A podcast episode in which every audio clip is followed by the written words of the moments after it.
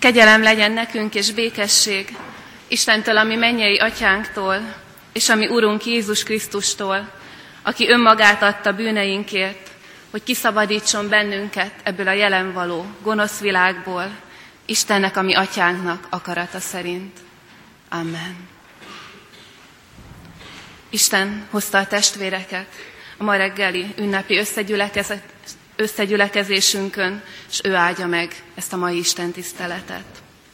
Így fönnállva a 156-os dicséretünk éneklésével kezdjük meg nagypénteki Isten tiszteletünket. A 156-os dicséret így kezdődik.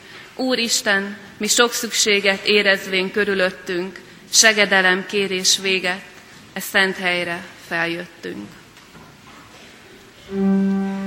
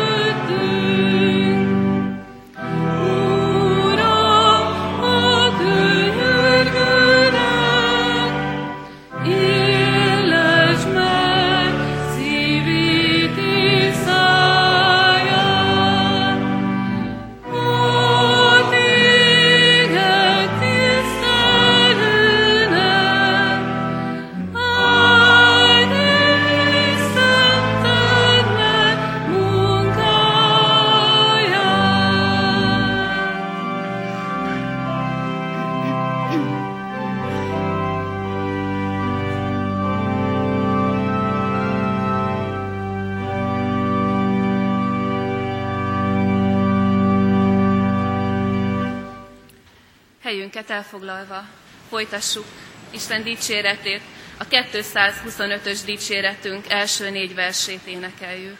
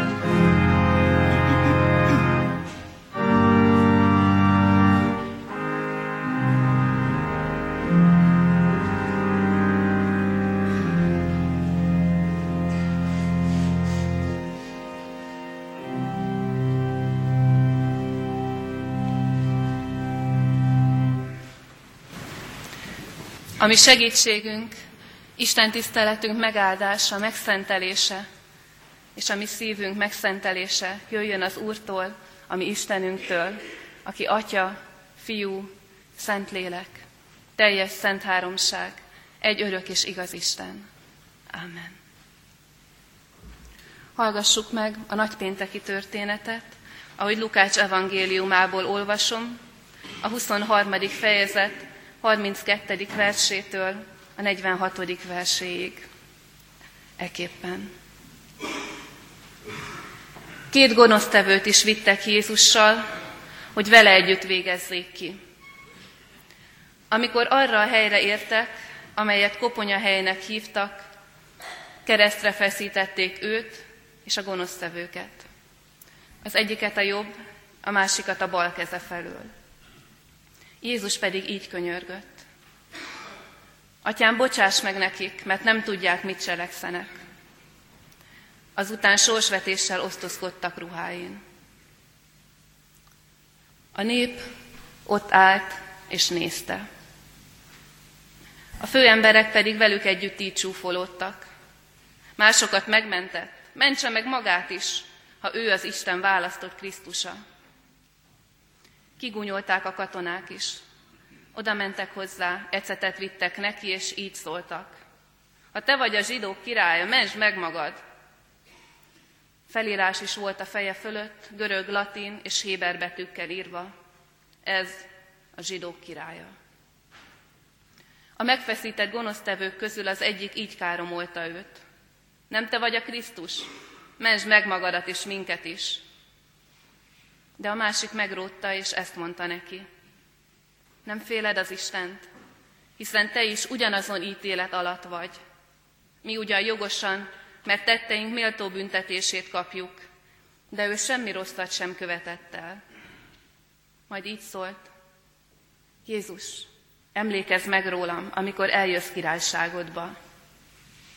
Erre ő így felelt, bizony mondom néked, ma velem leszel a paradicsomban. Tizenkét órától egészen három óráig sötétség lett az egész földön. A nap elhomályosodott, a templom kárpitja pedig középen ketté hasadt. Ekkor Jézus hangosan felkiáltott. Atyám, a te kezedbe teszem le az én lelkemet. És ezt mondva meghalt. Csöndesedjünk el imádságra. Urunk Krisztusunk, ritkán vagyunk kész az ünnepre. Húsvétre még csak úgy-úgy igyekszünk ünneplőbe öltöztetni a lelkünket. De nagy péntekre fölkészülni, Uram, hogy igazán látó szemekkel és igazi félelemmel, alázattal menjünk oda az áldozatodhoz. Ezt mi magunk nem tudjuk. És ezért kérünk, hogy szent lelked tisztogasson meg bennünket, azt szentelje meg a figyelmünket, az vezesse Istenünk a vágyainkat, a gondolatainkat feléd, hogy jobban megértsük, hogy mit tettél értünk. Kérünk, hogy az ünnep legyen nekünk a készülés az ünnepre.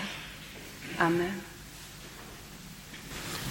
A 225-ös dicséretünk 5. versének az éneklésével készüljünk a hirdetett ige hallgatására.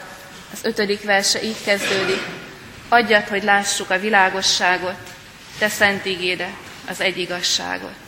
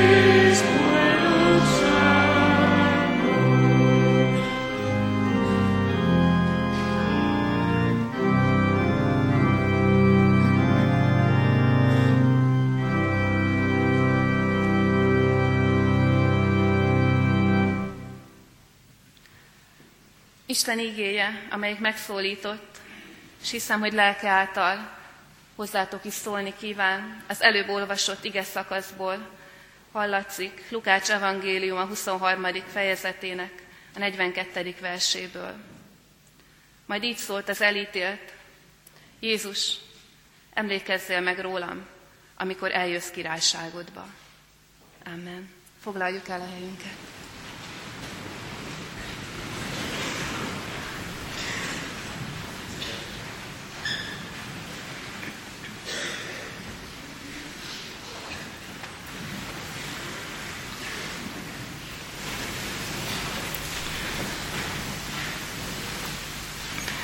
Többször részem volt már abban a kiváltságban, hogy egy olyan csoportban beszélgettünk, ahol voltak Istent kereső emberek, voltak a hitüket egész komolyan megélő emberek, és voltak olyanok is, akik nagyon nagy szkepticizmussal közelítettek a hit kérdéséhez, és mégis együtt tudtunk beszélgetni.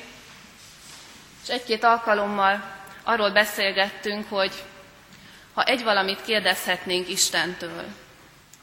És most félretéve azt, hogy létezik-e, nem létezik-e, de ha most föltesszük, hogy létezik, és egy valamit kérdezhetnénk tőle, tudva azt, hogy biztosan válaszolni fog nekünk rá, akkor mit kérdeznénk?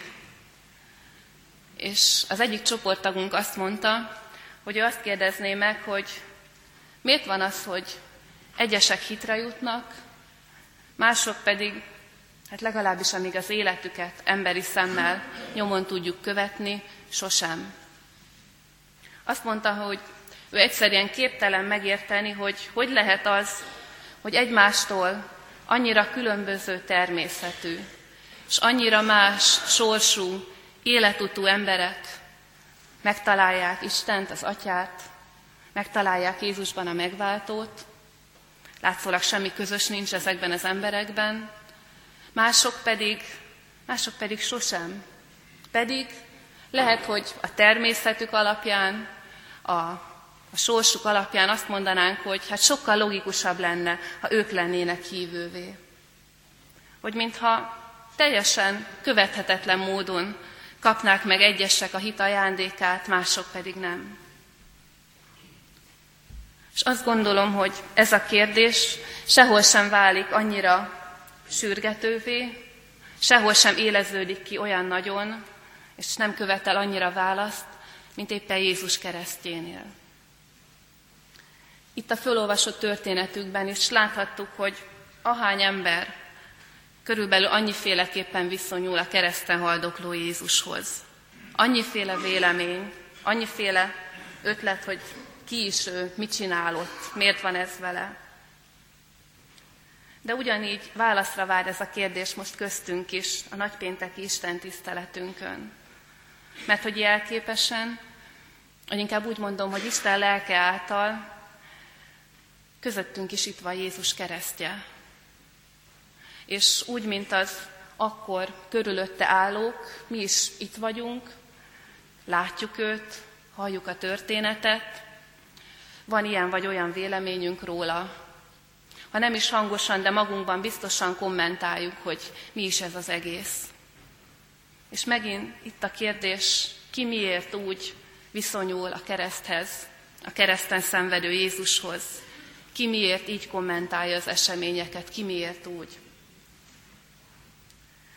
És elég egy pillantást vetnünk a történetre, és látjuk azt, hogy tényleg nagyon sokféleképpen voltak ott az emberek a kereszt körül.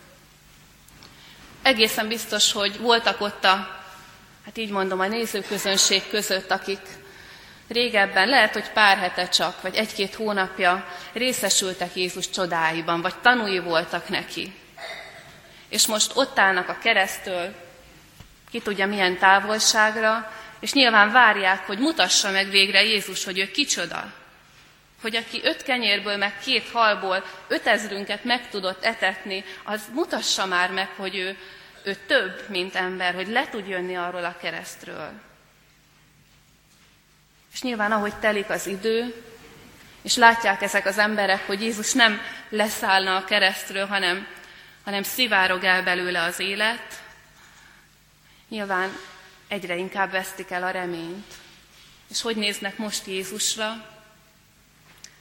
Hát nyilván úgy, mint valakire, akiben, akiben eddig bíztak, akitől esetleg vártak eddig valamit, de akitől igazából most már nincs mit várni. Lehet, hogy, sőt biztos, hogy nem ilyen sorsot érdemelne, de hogy innentől kezdve nem sok köze van az életünkhöz, meg mit tud nekünk segíteni, az biztos.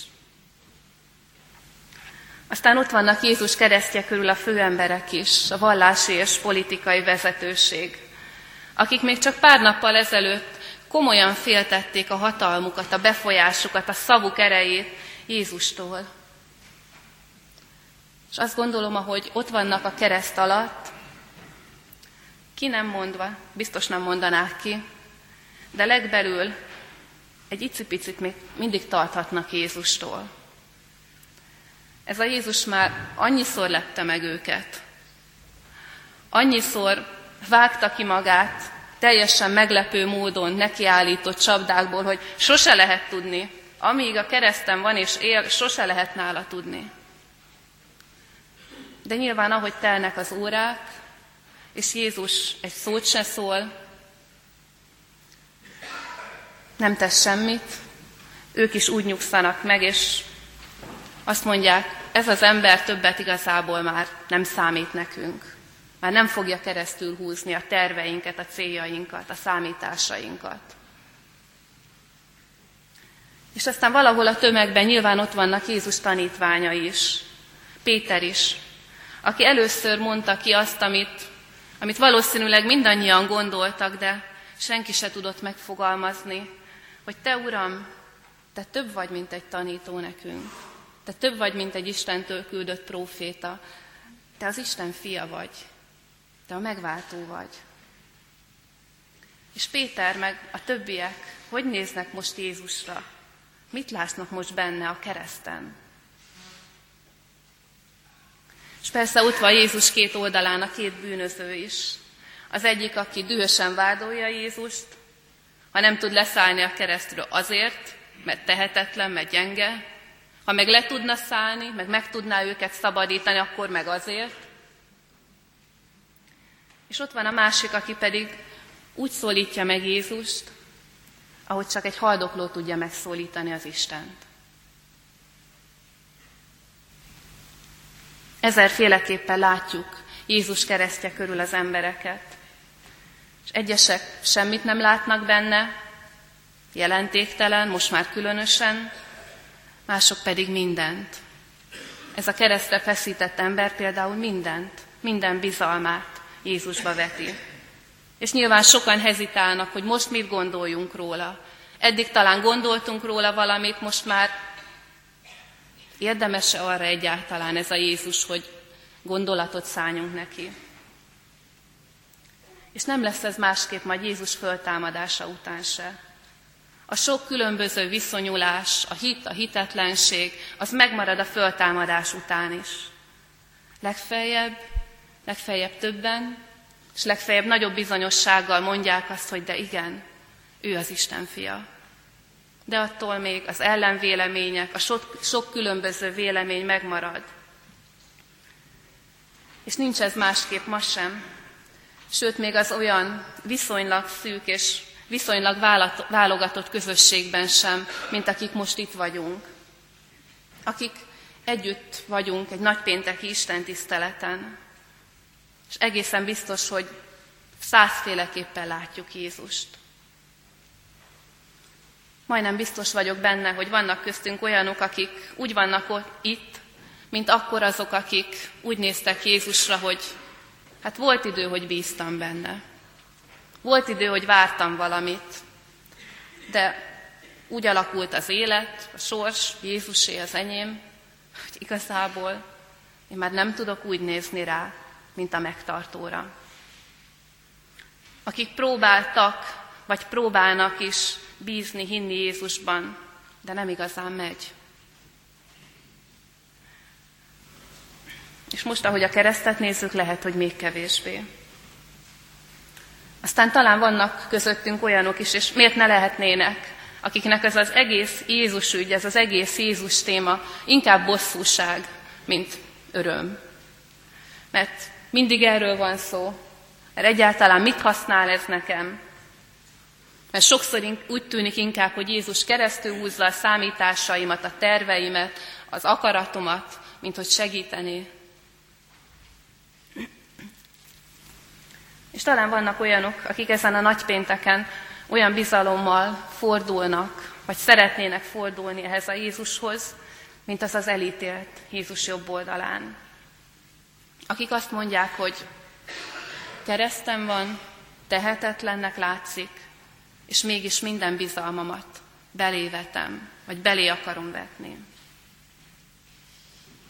És mi a titka azoknak, akik így Jézusban mindent látnak, akik Jézust a barátjuknak tartják, olyan barátjuknak, akik az életét adta odaértük, akit nem lehet nem szeretni, akinek nem lehet nem köszönetet mondani. És azt hiszem, hogy erről ennek a kereszten függő elítéltnek a szavai mondanak nekünk a legtöbbet. Először is azt mondja ez az elítélt a másiknak, aki Jézust gyalázza, hogy nem féled az Istent, hiszen te is ugyanazon ítélet alatt vagy. Mi ugyan jogosan, mert tetteink méltó büntetését kaptuk. Ez az ember meglátta a saját bűneit. Meglátta, hogy eltévesztette az életét. És ez az, amit csak ő láthatott meg, és csak ő láthatott be. Nyilván addig, amíg ide jutott, amíg a keresztre, kereszten kivégzik, százszor meg ezerszer mondták neki a szülei, a, az régi életének az ismerősei, hogy nem jó úton jársz, hogy ezt ne, hogy ez bűn, nyilván nem hatott. Mert ő ezt nem látta meg, vagy nem akarta meglátni, vagy nem akarta belátni. És nyilván valószínűleg zsidó volt, ismerte az Isten törvényét, tudta belőle, hogy az, amit tesz, ahogyan él, az, az nem az Isten szerinti. És ez se volt elég. És aztán, mikor utolsó pontként a törvény emberei kimondták felette a halálos ítéletet a bűnei miatt, talán még ez sem volt elég, hogy meglássa, hogy elrontotta az életét, vagy ez kellett neki, hogy meglássa. És azt gondolom, hogy így vagyunk ezzel mi is. Elmondhatják nekünk, meg kimondhatják fölöttünk a szószékről százszor, meg ezerszer kötelező Isten tiszteleten, vagy olyanon, ahova önként megyünk, hogy, hogy bűnösök vagyunk, hogy minnyájunknak az életében vannak kisebb vagy nagyobb céltévesztések, de ezt igazából csak mi láthatjuk meg, csak mi láthatjuk be. És csak mi láthatjuk be azt, hogy a legnagyobb céltévesztésünk az az, hogy ha az Isten nélkül akarjuk élni az életünket. És fordítva is igaz, hogy választhatjuk a másik elítélt útját, aki a kereszten sem hajlandó átgondolni, hogy mi volt a része, vagy mi a része annak, hogy ő ide jutott. Haragszik azokra, akik elítélték, haragszik mellette Jézusra, aki tehetne talán valamit, és nem tesz semmit, haragszik nyilván azokra, akik löktek még egyet annak idején róla, amikor talán jó útra akart térni, csak a saját részét nem látja abban, hogy ide jutott. És ugyanígy mi, akik evangélium közelben élünk, tehetjük ugyanezt. Hibáztathatjuk az egyházat, a lelkészeket, hogy mindig csak a bűnről prédikálnak, hogy bűnösök vagyunk. Okolhatjuk azokat, akik mindig templomba járnak, és akiknek az élete egyáltalán nem példa előttünk, hogy hát ők milyenek, és még igazunk is lehet. De ettől a tény még tény, hogy mindannyiunk életében vannak céltévesztések, nem is kevés, hogy egyikünk se tudta és tudja úgy járni az életét, ahogyan az Isten azt neki elkészítette. És ezt, ezt csak mi láthatjuk be. De anélkül, hogy ezt belátnánk, nem is juthatunk élő hitre. Aztán nem csak a saját bűnösségét látta meg ez az elítélt, hanem azt is meglátta, hogy Jézus viszont ártatlanul szenved. És nem csak annyit mond a másiknak, hogy nem féled az Isten, mi megérdemeltünk, hanem azt mondja, hogy de ő, ő semmi rosszat nem követett el. Ez az ember meglátja azt, amiért nagypénteket mi úgy ünnepeljük, mint az Isten szeretetének a legnagyobb jelét. Hogy meglátta az Isten megrendítő szeretetét, hogy, hogy még az igaztalan szenvedést is vállalta értünk. És azt hiszem, alig van olyan ember, akit legalább időnként egy pillanatra meg ne érintene egy-egy ártatlannak a szenvedése. Ja, most megy a mozikban a Nyomorultak című film, és abban van egy jelenet, mikor már leverték a forradalmat, és Zsavert felügyelő végigmegy, szemlét tart a halott forradalmárok között, és meglátja azt a kisfiút, akit hát nyilván az ő emberei lőttek le, tíz éves sincs. És akit nyilván ő is lelőtt volna, ha az ő kezében van akkor a fegyver. És mit csinál? Pillanatra elérzékenyül, leveszi magáról a rengyelét, és rátűzi a kisfiú kabátjára. Mert megrendíti, megrendítette egy pillanatra az ártatlannak a szenvedése és a halála. De azért nem gondolom azt, hogy minden ilyen megrendülésünk életváltoztató élmény lesz. Sokszor nagyon jól legyűrjük ezt a megrendülést. Zsavert is legyűrte. Ennyi volt. Megállt egy pillanatra, aztán ment tovább. És azt gondolom, hogyha az a kisfiú föltámadt volna, és ha minden újra kezdődik, újra lelőtte volna. Le tudjuk gyűrni a megrendülésünket, az áltatlan szenvedés fölött érzett megrendülésünket. De lehet olyan, ami viszont életváltoztató erő lehet. Életváltoztató lehet az, amikor a fölött rendülünk meg, hogy Jézus mennyit szenvedett értünk. És végül pedig ez az ember meglátta, én se értem hogyan, ebben a megfeszített Jézusban Jézus hatalmát és a kegyelmét. Jézus ott a kereszten mindennek látszik, csak Istennek nem, akitől lehet még valamit várni. És mégis fölismeri benne ez az ember, az Istent, aki majd menny és föld minden hatalma lesz. És azon gondolkoztam, hogy ez hogy lehet. És valószínűleg ez a hit csodája, ez a legtitkosabb része a hitnek, amikor egyszer csak rányélik a szemünk, hogy ez a Jézus, ez, ez egyszerre hatalmas, egyszerre ővé minden hatalom, és hogy ezt a hatalmat csak értünk használja. De hogy ezt hogy látta meg ebben a keresztre feszített emberben? És egy történet jutott eszembe, amit az egyik ismerősöm mesélt el. Egy asszony, aki nyolc gyermeket vett magához, úgyhogy egyiküket sem tudta hivatalosan örökbe fogadni, de ő nevelte föl őket. És ő mesélte, hogy a legidősebb lányt, amikor magához vette, az olyan három-négy éves lehetett. Az édesanyjánál addig volt, teljesen elhanyagolta, napokra ott hagyta, végül a a gyámhatóság vette el tőle. És először úgy volt, hogy az édesanyja ö, lemond a gyermekről, és örökbe fogadhatja ez az asszony. Aztán az utolsó pillanatban mégis meggondolta magát, és elkezdődött a húzavona.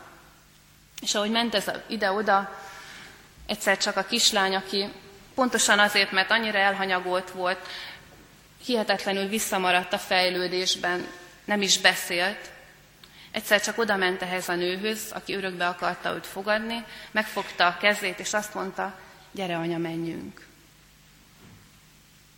Ezt az az asszony mesélte el. Ez a kislány fölismerte ebben az ismeretlen nőben az igazi anyukáját. És többet látott, mint amit láthatott volna. Láthatott volna egy másik felnőttet, aki majd ugyanúgy cserben hagyja, aki ugyanúgy nem lesz az igazi anyukája, mint ahogy az, az, aki az életet adta neki, és meglátta ebben az asszonyban az igazi anyukáját, és ő is lett az.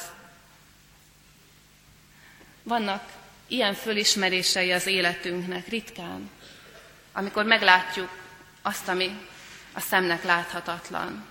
Amikor meglátjuk a másikban, hogy belé vethetjük a bizalmunkat, Ő érdemes arra, hogy egy egész életet ráépítsünk. Ezt látta meg a kereszten, az az elítélt Jézusban, hogy mindenki más nevethet, és azt mondhatja, hogy pont egy haldoklótól kész kegyelmet, de ő meglátta Jézusban a menny és föld urát, meglátta a megbocsátó, érte meghaló urat, és meglátta azt, akitől egyedül kérhet és kaphat bocsánatot. És a megtérő embernek ugyanez az élménye, amikor valami csoda folytán ebben a Jézusban, akiről olvasunk, hallunk, egyszer csak meglátjuk azt, akire az egész életünket rábízhatjuk. Mert övé minden hatalom, és ezt a hatalmát csak is értünk használja. Ezek a megtérő ember élményei. Látni önmentegetés nélkül a védkeinket, a céltévesztéseinket, látni a megalázott, fánszenvedő Jézusban az ártatlant, és látni benne a mindenható Istent, aki értünk adta az életét. És azt gondolom, attól, hogy mindezt látjuk, vagy most mindenről hallottunk, nem feltétlen fejtettük meg annak a titkát, hogy miért van az, hogy egyikünk hitre jut, másikunk nem. De az biztos, hogyha ezeket látjuk, akkor látjuk azt is, hogy mit kell kérnünk, mit kell keresnünk, hogyha egy kicsi vágy is van bennünk a hit iránt. A bűnbánatot, Jézus áltatlanságának a meglátását, és azt a bizalmat, ami képes az egész életét Jézus kezébe helyezni. Így legyen. Amen. Amint látjátok, testvérek, az úrasztalát megterítettük, Jézus Krisztus áldozata így is közel jöhet hozzánk, egészen közel. Most erre készülve énekeljük az 51. Zsoltár első és hatodik versét, és foglaljuk el a helyünket. 51. Zsoltár első verse így kezdődik. Úristen, kérlek, kegyelmez nékem, és kegyelmedből könyörülj én rajtam.